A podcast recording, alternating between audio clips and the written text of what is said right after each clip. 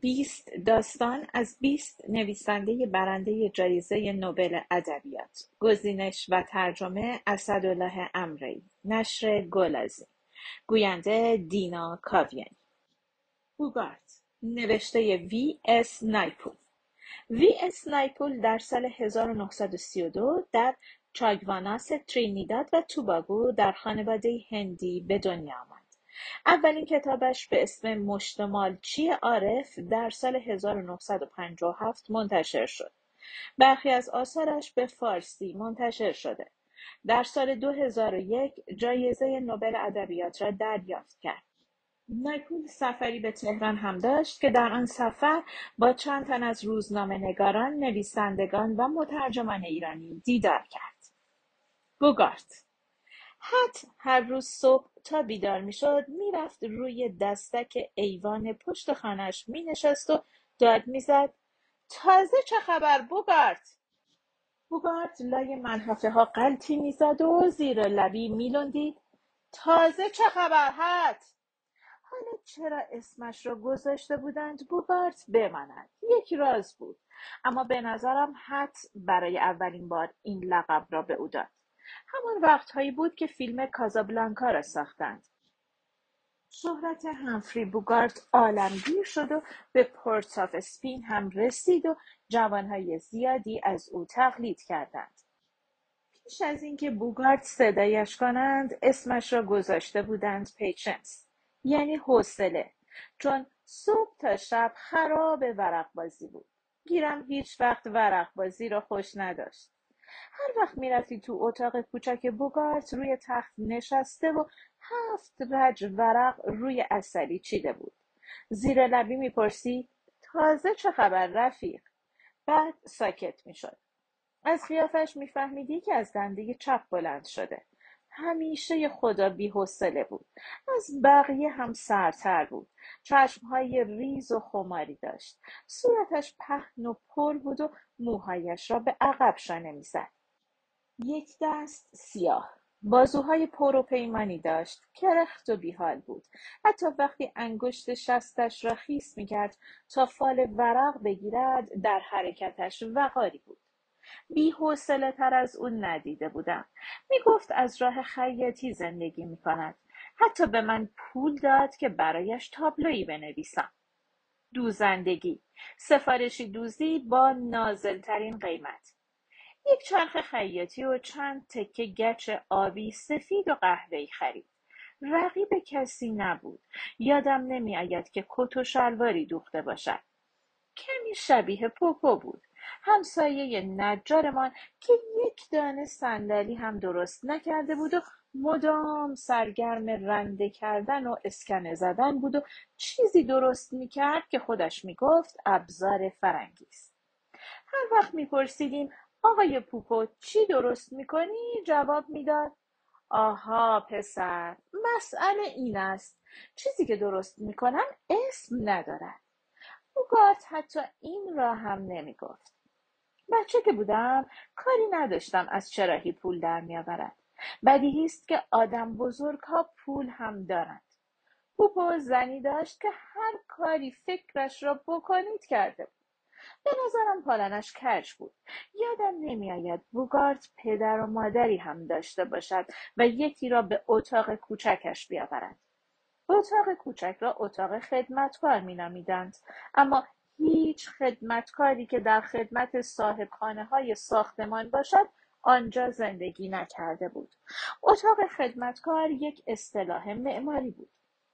معجزه بود که بوگارت با این اخلاق دوستانی هم داشت. آدم رفیق بازی بود و زمانی یکی از معروفترین مردهای خیابان بود. اغلب با مردهای گنده خیابان در پیاده رو چندک می‌زد. حت ادوارد یا ادوس که حرف می‌زدند بوگارت سر به زیر میانداخت و با انگشت کف پیاده رو دایره می‌کشید. بلند نمیخندید خالی نمیبست. هر وقت مجلس جشن و سروری بود می‌گفتند بوگارت را خبر کنید. مجلس گرم کن است این مرد. گمانم یک جوری برایشان مایه دلداری و پشتگرمی بود. به این ترتیب همانطور که گفتم هر روز صبح حت با صدای بلند فریاد می‌زد. چه خبرها بوگارت؟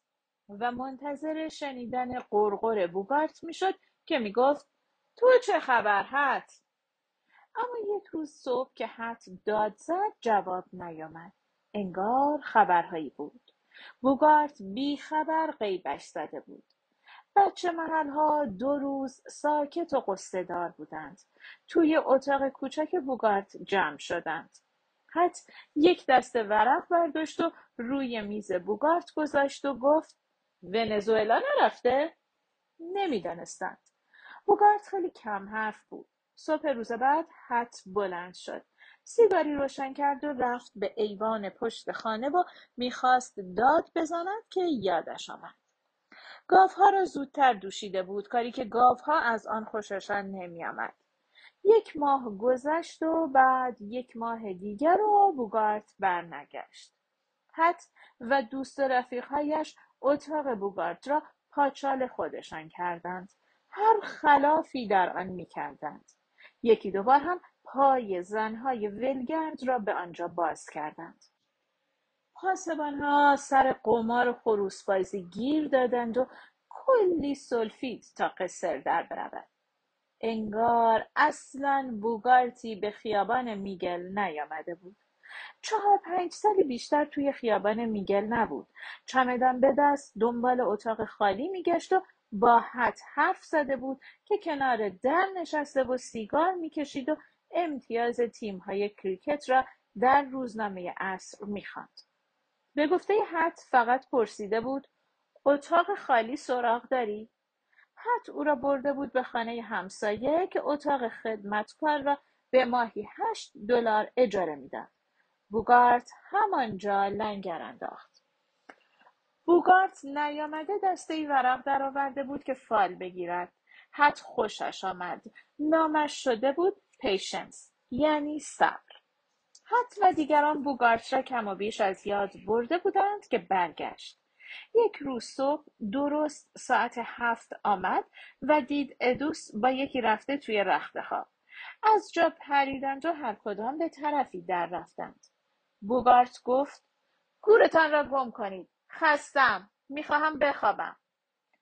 تا ساعت پنج عصر خوابید و بیدار که شد دوستانه قدیمی را دید. ادوس برای سرپوش گذاشتن روی گندکاریش شلوغ بازی در می آورد. حت یک بطری نوشابه باز کرد و گفت تازه چه خبر بوگارت بوگارت که کلمات رمز همیشگی را شنید از شادی بال درآورد. تازه چه خبر حت بوگارت پرسید.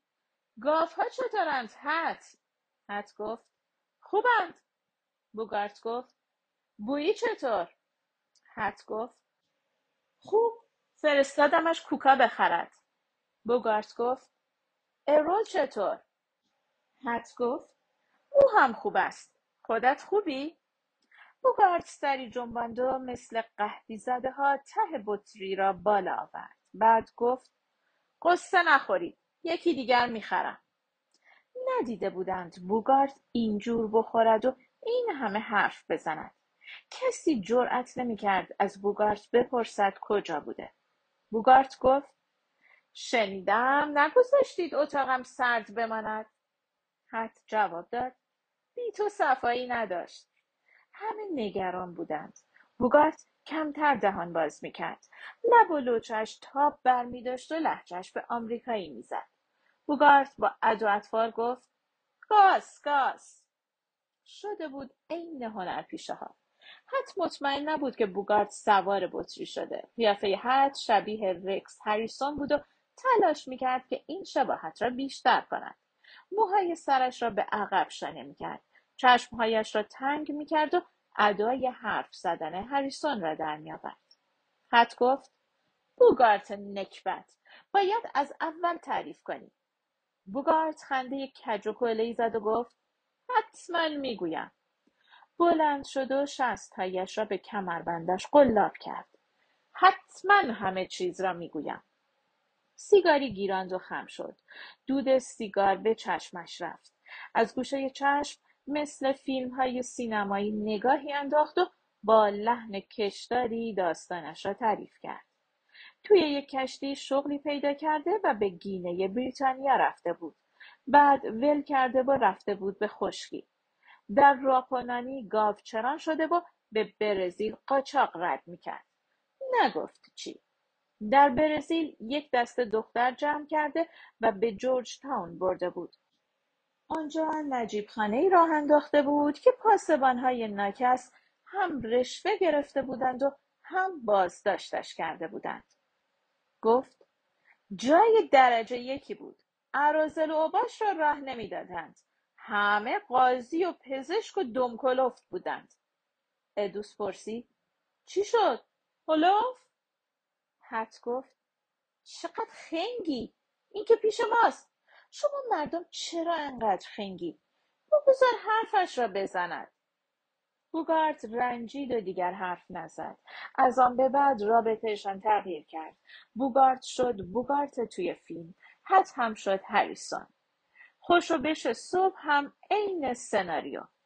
بوگارت مرض.